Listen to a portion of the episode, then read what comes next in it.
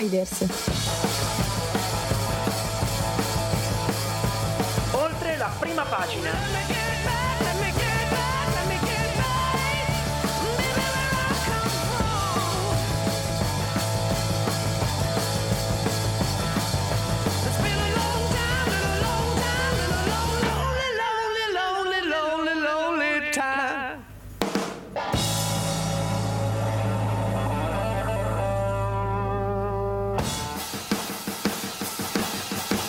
Un saluto a tutti amici ascoltatori, questo è Insiders, oltre la prima pagina. Un saluto da Umberto Cascone e da Alice Allevi. Finalmente, questa tra l'altro è l'ultima puntata prima della pausa delle lauree, esatto. Esattamente, quindi abbiamo un po' di temi scottanti, no, in realtà neanche troppo, però vabbè, troppo, abbiamo un po' di temi importanti. Parleremo del ponte sullo Stretto di Messina, sì, esatto, che sta tornando a far parlare di sé dopo un bel po' di anni di assenza, in realtà. Sì, sì, sì, sì. Poi parleremo del rave party che c'è, esatto, stato a Modena, delle polemiche, sì, che sono arrivate dopo, perché le decisioni del governo. Ha fatto molto parlare infatti in questi giorni. E ovviamente per concludere la rubrica di Umberto, Waiting Charles. Oggi conosceremo il nostro protagonista. Esatto, conosceremo il nostro Carlo III. In ogni caso ricordiamo come sempre a tutti i nostri, sì, ascoltatori di seguirci su tutti i social. In particolare su Instagram Radio Yulm per partecipare ai nostri sondaggi, esatto. Più tardi vi presenteremo i risultati di questa settimana. Per il momento io direi che se Alice non ha nulla in contrario, niente in contrario e nulla da aggiungere, io inizierei con la nostra playlist musicale odierna. Vai. Partirei con la nostra Adele, Water Under the Bridge.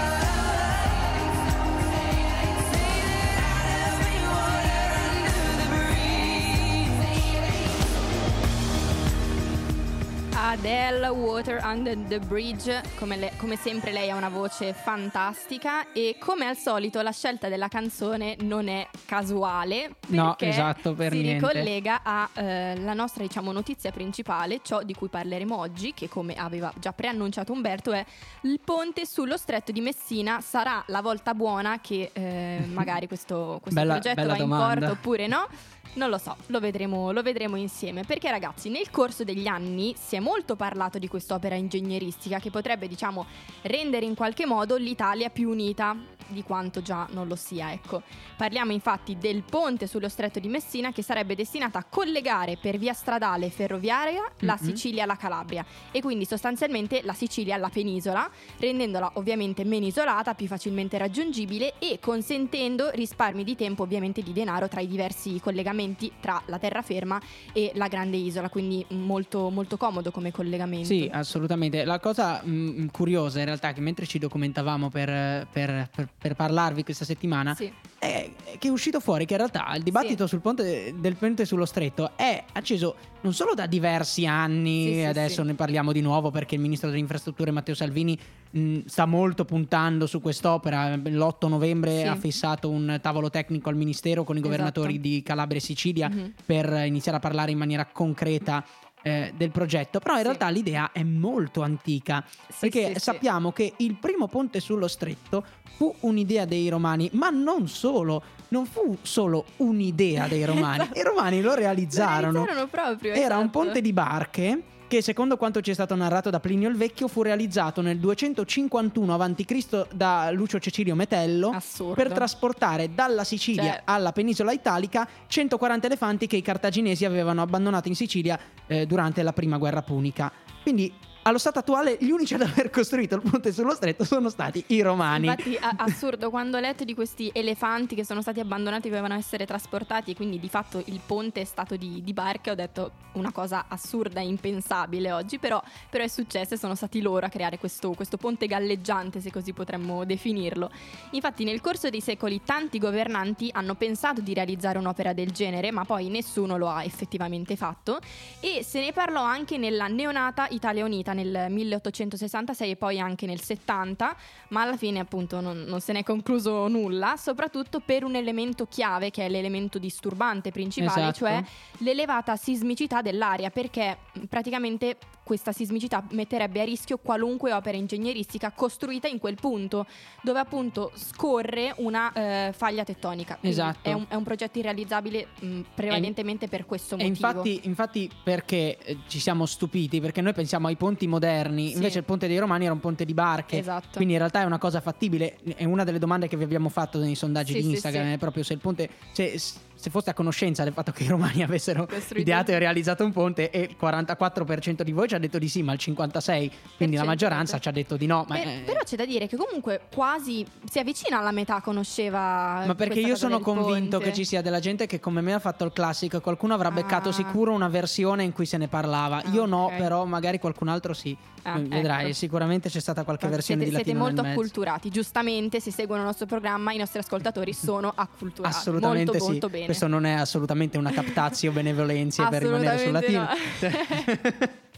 Comunque in ogni caso, dopo ovviamente i vari progetti dell'Ottocento, nel dopoguerra ci sono stati moltissimi concorsi sia nazionali che internazionali per provare a ideare, a costruire, a realizzare questo nuovo questo ponte, e nel 57 si è arrivata a proporre l'idea di collegare fisicamente Calabria e Sicilia con un istmo, quindi sostanzialmente chiudendo lo Stretto di Messina, quindi che magari non sarebbe stato proprio il top a livello anche ambientale, le correnti, no, ecco, ma questi sono dettagli, no? Dettagli trascurabili. Andando avanti, nell'81 viene fondata la Stretto di Messina SPA, che è una concessionaria, partecipata da enti statali, che avrebbe dovuto avere il monopolio sui lavori e quindi anche la progettazione dell'opera, però anche successivamente è stato un continuo tira e molla e quasi tutti i governi della fine degli anni 80 ma anche degli anni 90 hanno rilanciato l'idea del ponte e l'hanno definita, diciamo, una priorità, senza poi mai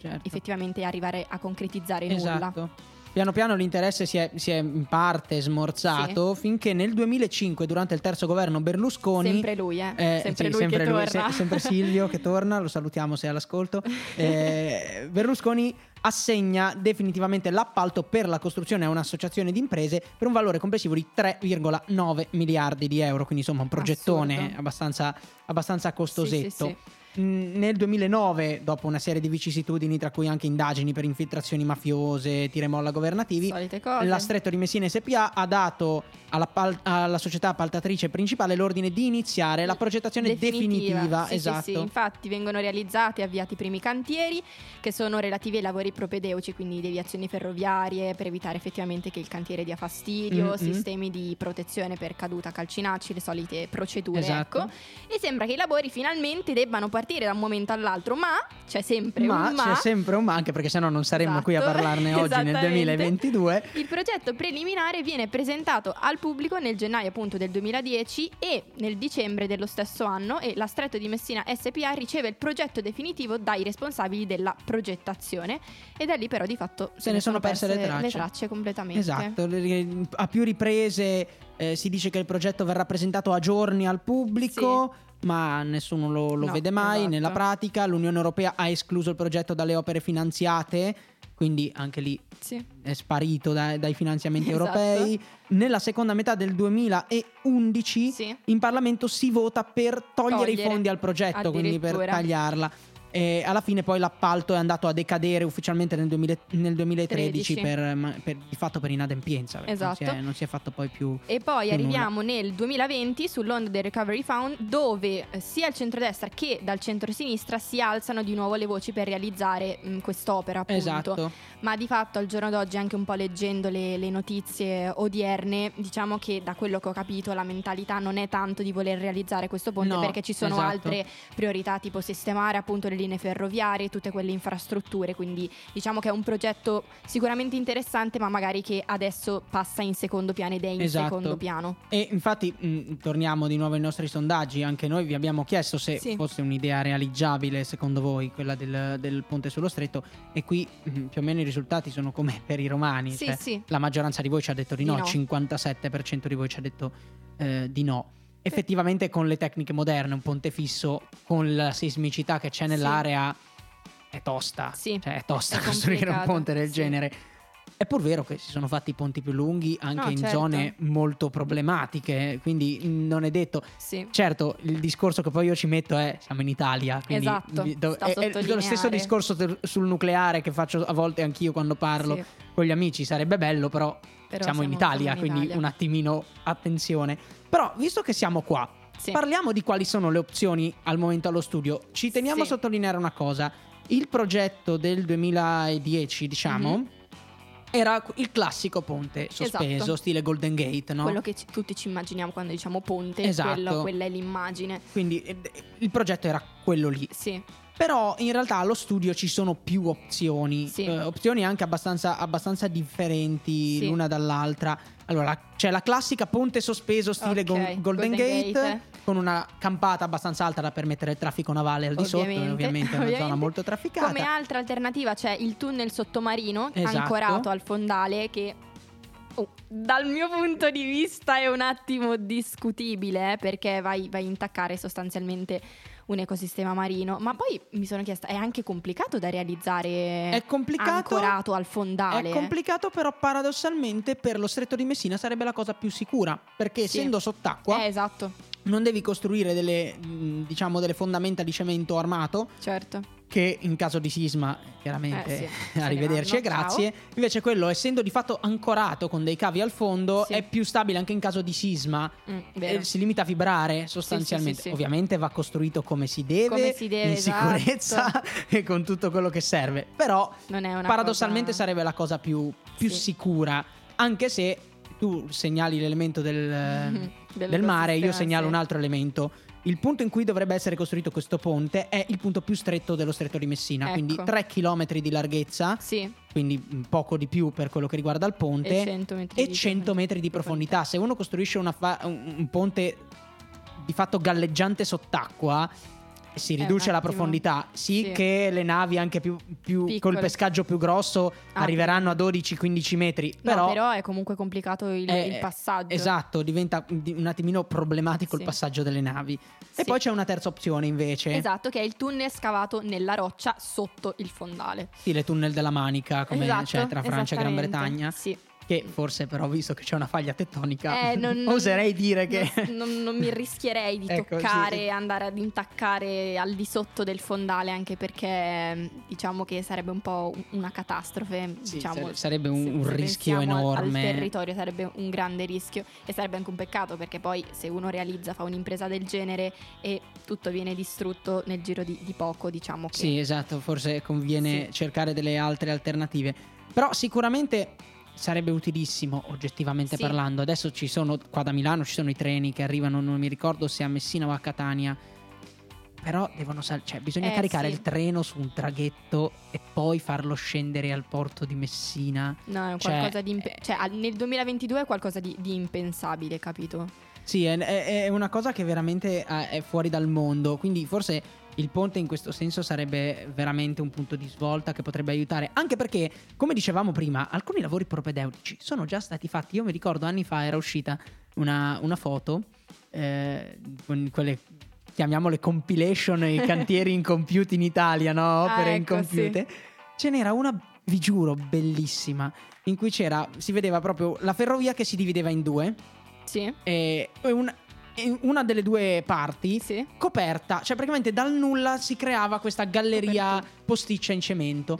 Quella era la variante ferroviaria che si sarebbe dovuta inserire sul ponte, con tanto di copertura per evitare la caduta calcinaci. È già stata realizzata, è lì che aspetta da 12 anni. Ma purtroppo, come dicevi tu, siamo in Italia e molti di questi progetti, ma banalmente lo vedi andando in giro per l'Italia, molti di questi progetti partono, iniziano le costruzioni e tutto, e poi nel bel mezzo vengono abbandonati. Ma proprio così come li hanno creati, basta, li abbandonano. È vero, è un problema enorme e per questo infatti sono anni che diversi governi parlano della revisione del codice degli appalti, perché poi in realtà una parte di tutto questo è dovuto al fatto che le imprese appaltatrici che perdono il bando di gara poi fanno causa all'ente che ha appaltato, quindi i tempi si allungano. Questi ovviamente sono discorsi troppo complessi che non è il caso di fare qui e ora, magari li faremo in futuro in una puntata appositamente dedicata, perché sono temi anche abbastanza delicati. Però effettivamente, per concludere, il ponte sullo stretto, io ritengo personalmente, non so cosa ne pensa Alice, magari ci dice anche la tua, io penso che oggettivamente sia un'opera fondamentale per il nostro paese. Io concordo con te, perché secondo me, come dicevamo prima, di fatto renderebbe la Sicilia meno isolata, ma sarebbe, secondo me, comodissimo dal punto di vista dei trasporti. Ci sono moltissime persone che anche banalmente per viaggi di lavoro da Milano banalmente devono arrivare in Sicilia, e sembra quasi un viaggio della speranza. Poi magari andando in località non in città grosse, ma in località più piccole, devi prendere e il pullman e il treno e il traghetto che ti porta, certo. Quindi sarebbe molto più pratico, ecco. Sì, assolutamente, bisogna trovare una soluzione a questo problema. Piuttosto facciamo il ponte di barca anche noi. No, noi ridiamo, ma è un'opzione assolutamente percorribile al giorno d'oggi. Facciamo un bel pontone di barche e siamo a posto. Sì, forse magari per la ferrovia navi non funziona. Un ponte di navi da crociera, dici? Sì, effettivamente non pensavo al fatto che poi il traffico mercantile come lo fai passare. Poi, scusate, apritevi, fate passare e poi...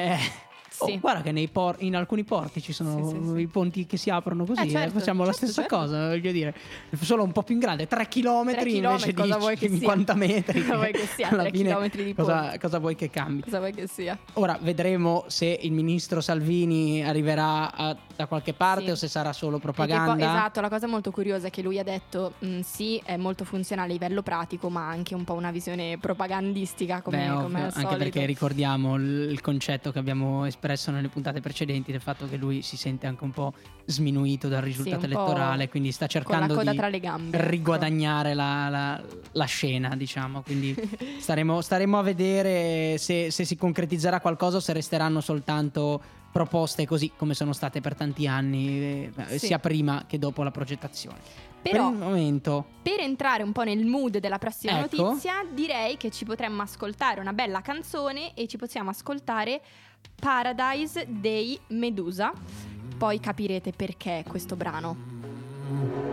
In the fading light, hearts collide, shadows dance in the distance. Something just ain't right, I'm cold inside. Help me find what I'm missing. We're all scared to fly, still we try. Learn to be brave, see the other side. Won't you lead me there? Have no fear. Close your eyes, find paradise. Oh my, my, my. There's 1,000 miles between you and I.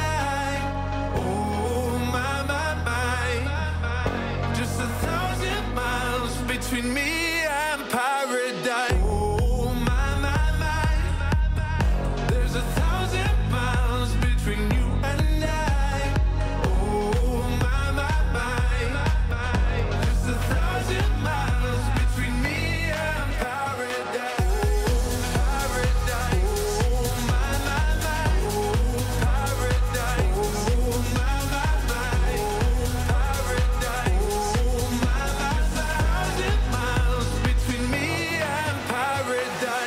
When the dark has gone, the morning's won. We're gonna feel something different. It will set you free if you just tell me every secret I listen. We're all scared to fly, still we try. Learn to be brave, see the other side. Won't you lead me there? Have no fear.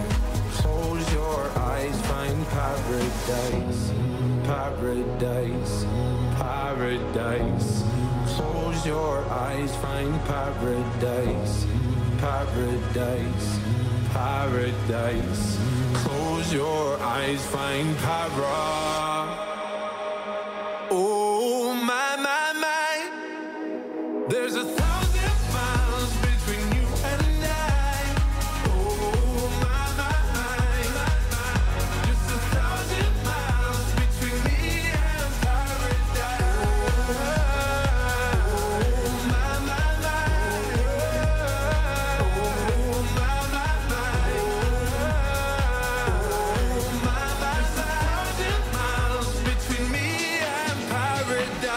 E questa era Paradise dei Medusa, e speriamo che vi sia appunto piaciuta come canzone. Ovviamente anche in questo caso non è casuale la scelta di questa canzone, perché ho pensato un po' di riportarvi insomma a quello di cui parleremo. Come avete sentito in questi giorni si parla moltissimo del rave party, o forse no, ecco. esatto, forse no, in realtà forse no, quello è il discorso.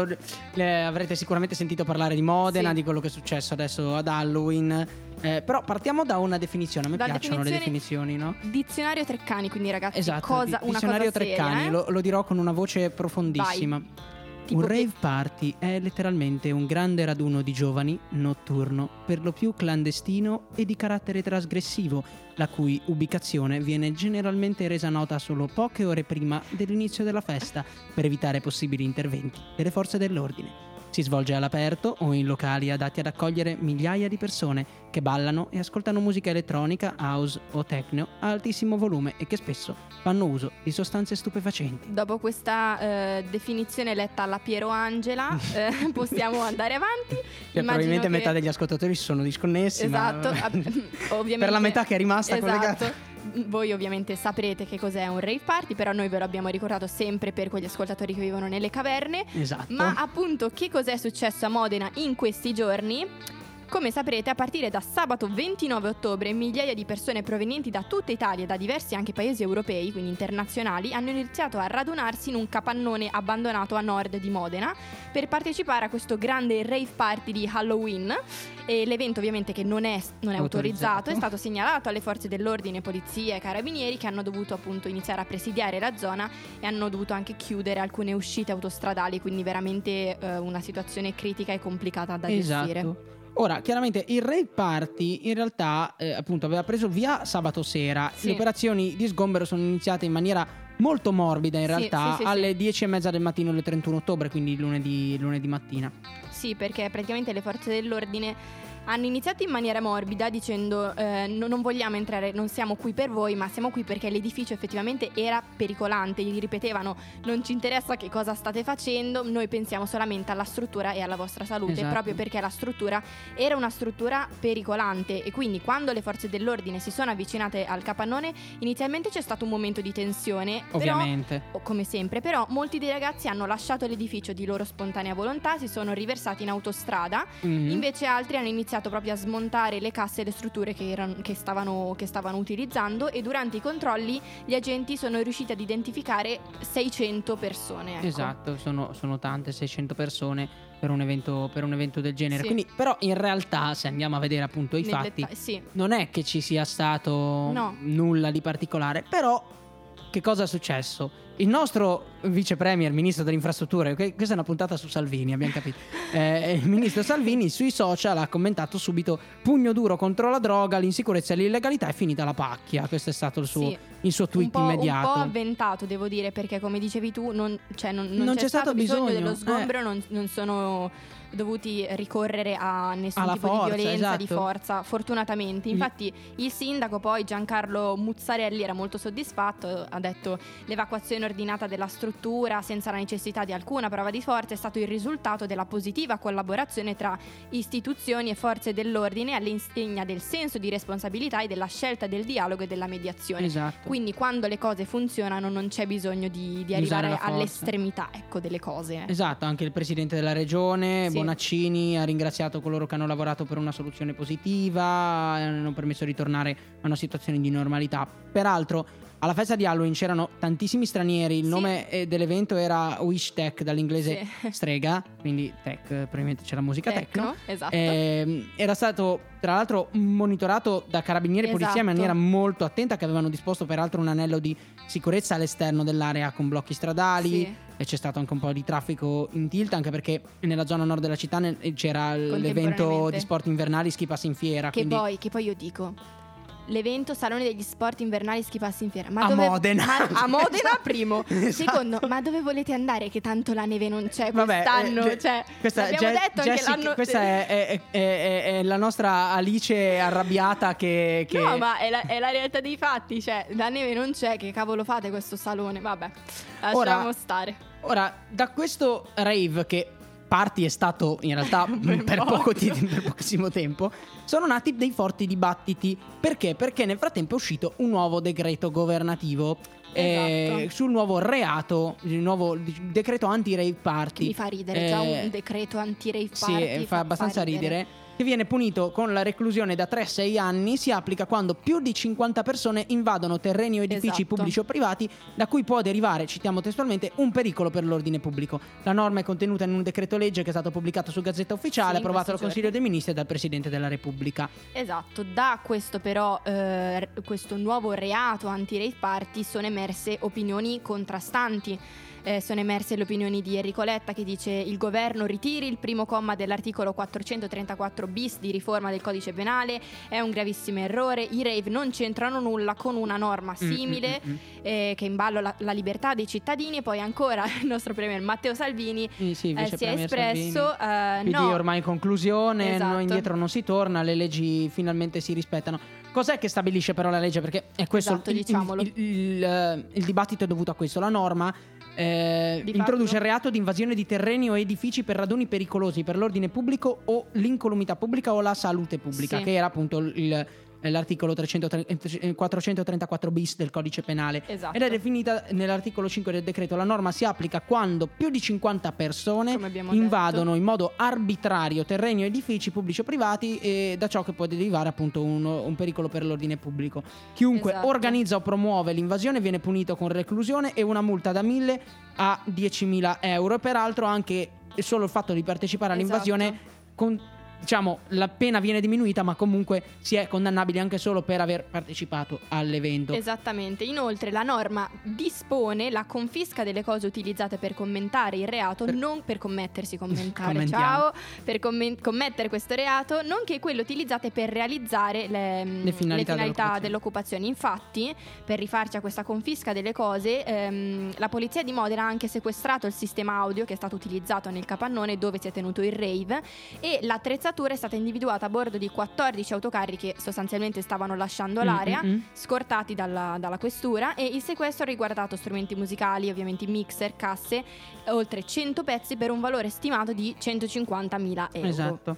Ora, il problema, il grosso della discussione si è sviluppato intorno al fatto che questo decreto, una volta letto il testo, secondo alcuni, per esempio qui il coordinatore della segreteria di Più Europa, Giordano Masini, segnala che ha tutta l'aria di essere una cosa ben più seria da quello che sembrasse all'inizio, cioè in realtà paradossalmente viene lasciato moltissimo alla libertà interpretativa del singolo magistrato, perché in realtà appunto 50 persone che entrano arbitrariamente in un luogo, sì, può essere un rave, ma può essere anche per qualunque manifestazione, magari a seconda di chi giudica il caso può essere considerata applicabile o meno questa norma. E paradossalmente è lo stesso problema, qui magari chiudiamo, poi magari faremo questa riflessione in una puntata successiva, è lo stesso tema quello che adesso le opposizioni stanno sollevando contro questa norma, che le allora posizioni del centrodestra avevano sollevato contro il DDL Zan, che lasciava secondo loro troppa discrezionalità ai giudici. Qui è uguale, la stessa identica cosa. Sì, infatti a sollevare la perplessità è appunto la possibilità di questa sorta di estensione della norma.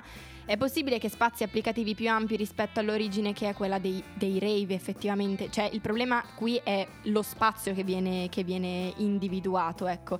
Il decreto legge è poco adatto all'introduzione di norme penali e incriminatrici, ecco. Da oggi quella norma è pienamente vigente senza che ci sia ancora un'approvazione del Parlamento, ha aggiunto Giuseppe Santalucia, che è presidente dell'Associazione Nazionale Magistrati, e lo ha confermato appunto al Fatto Quotidiano. Quindi queste sono effettivamente le perplessità e i dubbi che sono sorti in questo periodo, però vedremo come si evolverà, come sempre, questa cosa. E direi che se tu non hai nulla in contrario, io direi di no. Io direi che possiamo andare con la nostra rubrica Waiting Charles.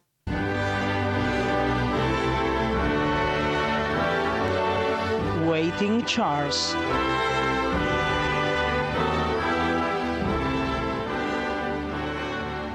Ed eccoci, siamo tornati con Waiting Charles, con la nostra rubrica che ci prepara all'incoronazione di Carlo III il 6 maggio prossimo a Londra.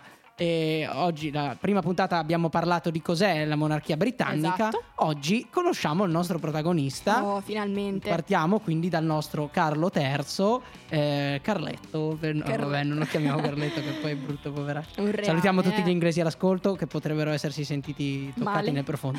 Allora conosciamo il nostro Carlo III, a parte gli scherzi. Un tirocinante finalmente assunto, così lo abbiamo definito, perché, e questo è un dato di fatto, è il sovrano che ha avuto la più lunga formazione nella storia della corona britannica. Beh, positivo. 70 anni di fatto di tirocinio a tempo pieno, quindi vogliamo dire, alla fine glielo vorrete fare un contratto a tempo indeterminato a questo poveraccio che in realtà è a tempo determinato. No, beh, non è vero, perché è fino alla morte, quindi vabbè, comunque. Allora, Carlo III nasce a Londra il 14 novembre 1948.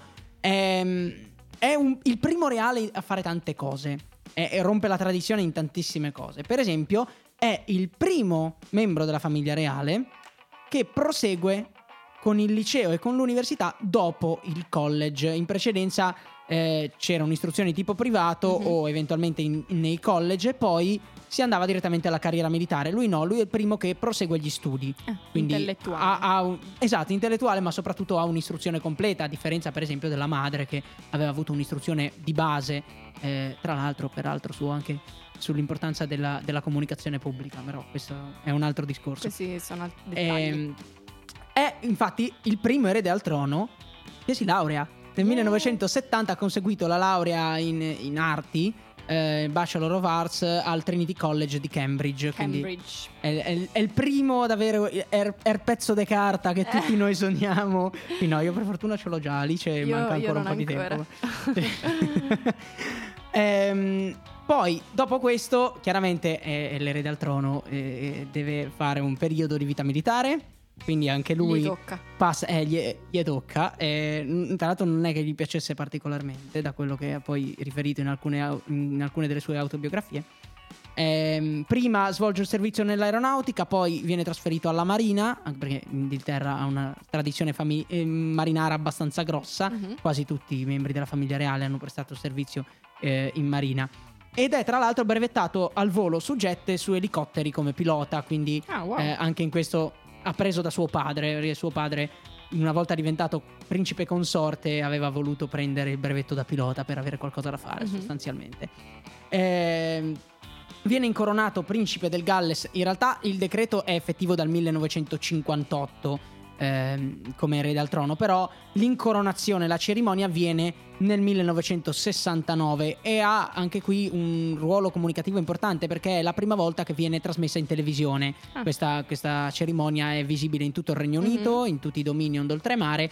Tra l'altro lui pronuncia un discorso in gallese, in lingua gallese, molto particolare, con grandi venature personali che non erano state, diciamo, approvate dalla famiglia reale e che gli causeranno qualche attrito con il personale di palazzo, peraltro, sulla questione dell'autonomismo gallese. Intellettuale e anche rivoluzionario. Sì, è un po' potremmo dire un dandy perfetto, anche nel modo di vestire. È considerato uno degli uomini più eleganti attualmente in vita. No, è vero. Allora, oggettivamente, per l'eleganza maschile, Principe Carlo è perfetto, cioè è sempre inappuntabile. Quindi su questo non c'è nulla da dire. Quello su cui di nuovo non c'è nulla da dire è il fatto che in gioventù sia stato abbastanza un donnaiolo. Ecco. Diciamo, le sue relazioni non si contano decisamente sulle dita di una mano. Ottimo. Di due sì, ma di una no. Alla fine, gira che ti rigira, dopo aver visto sfumare l'idea di un matrimonio con Camilla Shand, sua fiamma storica, che viene data in sposa brutto, viene data in sposa, sembra il medioevo, però praticamente è successo quello, a un militare, Parker Bowles. Si sposa nel 1981 con Lady Diana, che direi che su questo non c'è bisogno di fare grandi spiegazioni. Esatto. Ha due figli, William e Harry, 1982-1984 rispettivamente. E tra l'altro anche qui nuova prima volta, è il primo royal ad essere presente alla nascita dei figli. In precedenza invece non era così, o meglio, chiaramente la regina era presente alla nascita dei suoi figli, però qualcosa di inevitabile, devo dire. Mentre il principe Filippo non era presente alla nascita dei figli. Lui invece vuole essere presente. Il matrimonio con Diana non è certamente dei più felici, anche su questo direi che non è il caso di spendere parole, perché la storia direi che è arcinota, anche moltissimi film che documentano storia. Esatto, lo vedremo tra l'altro nella prossima stagione di The Crown, che è uscita settimana prossima, che parlerà proprio della fase del divorzio, che avviene negli anni 90. Si separa da Diana nel 92 e divorzia nel 96. Diana poi morirà nel 1997. Nel 2005 si fidanza finalmente con Camilla Shand, in precedenza Parker Bowles, perché era stata sposata, e si sposa con lei il 9 aprile del 2005. E anche qui prima volta, il primo matrimonio civile di un membro della famiglia reale. Ecco. Fino ad allora i matrimoni, tutti stati religiosi, civili e religiosi. Questo è solo civile per ovvi motivi, anche se in realtà forse non ci stava neanche male religiosa. Alla fine era deceduta la consorte, però erano divorziati. Erano prima divorziati, lei è venuta a mancare successivamente. Esatto. Molto importanti sono le sue attività benefiche. Principe Carlo è molto molto attivo in beneficenza. Ha fondato nel 1976 il Prince's Trust, che è il primo delle 15 organizzazioni caritatevoli di cui è presidente. Quindi presidente di 15 associazioni, più due di cui è presidente onorario. Quindi, vabbè, fino a un certo punto coinvolto. Ogni anno raccoglie e investe in beneficenza oltre 100 milioni di sterline, però, che sono tantini, quindi vediamo dove è, diciamo, dove è più puntato. Allora, nell'urbanistica lui è molto attento alla progettazione urbanistica per migliorare la vivibilità e l'estetica delle singole città. Ora chiaramente questo che cosa vuol dire? Che dà sostanzialmente dei pareri, nulla di più.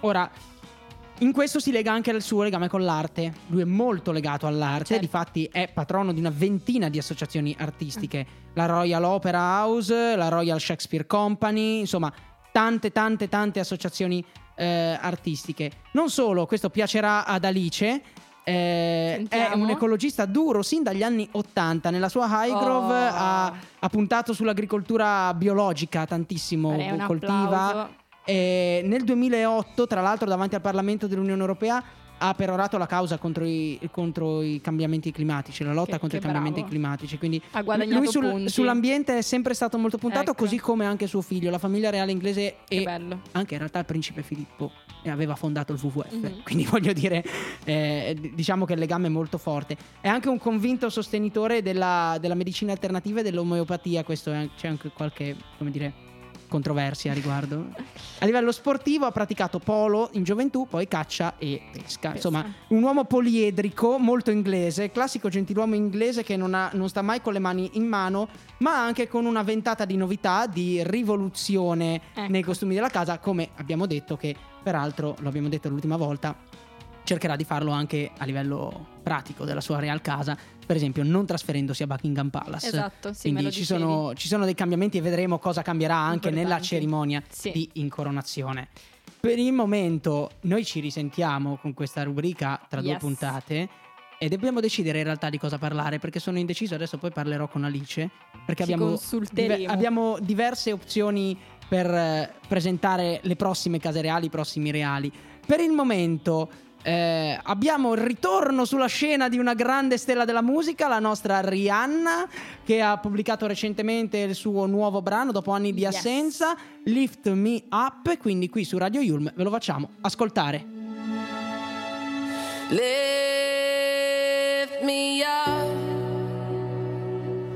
hold me down, keep me close,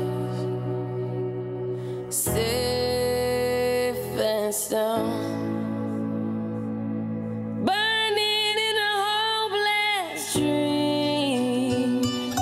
Hold me when you go to sleep, keep me in the warmth of your love when you depart. Keep me safe, safe and sound.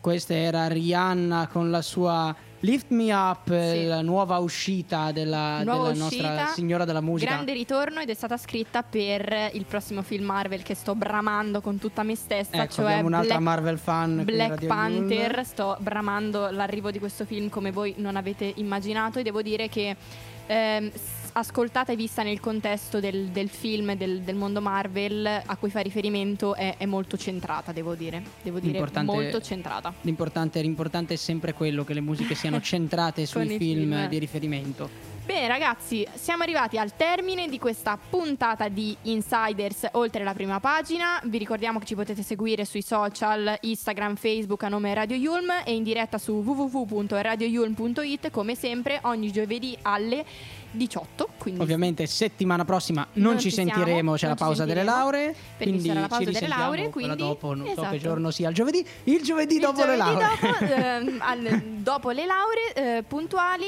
Insiders alle 18, e noi vi aspettiamo e vi auguriamo un buon fine settimana.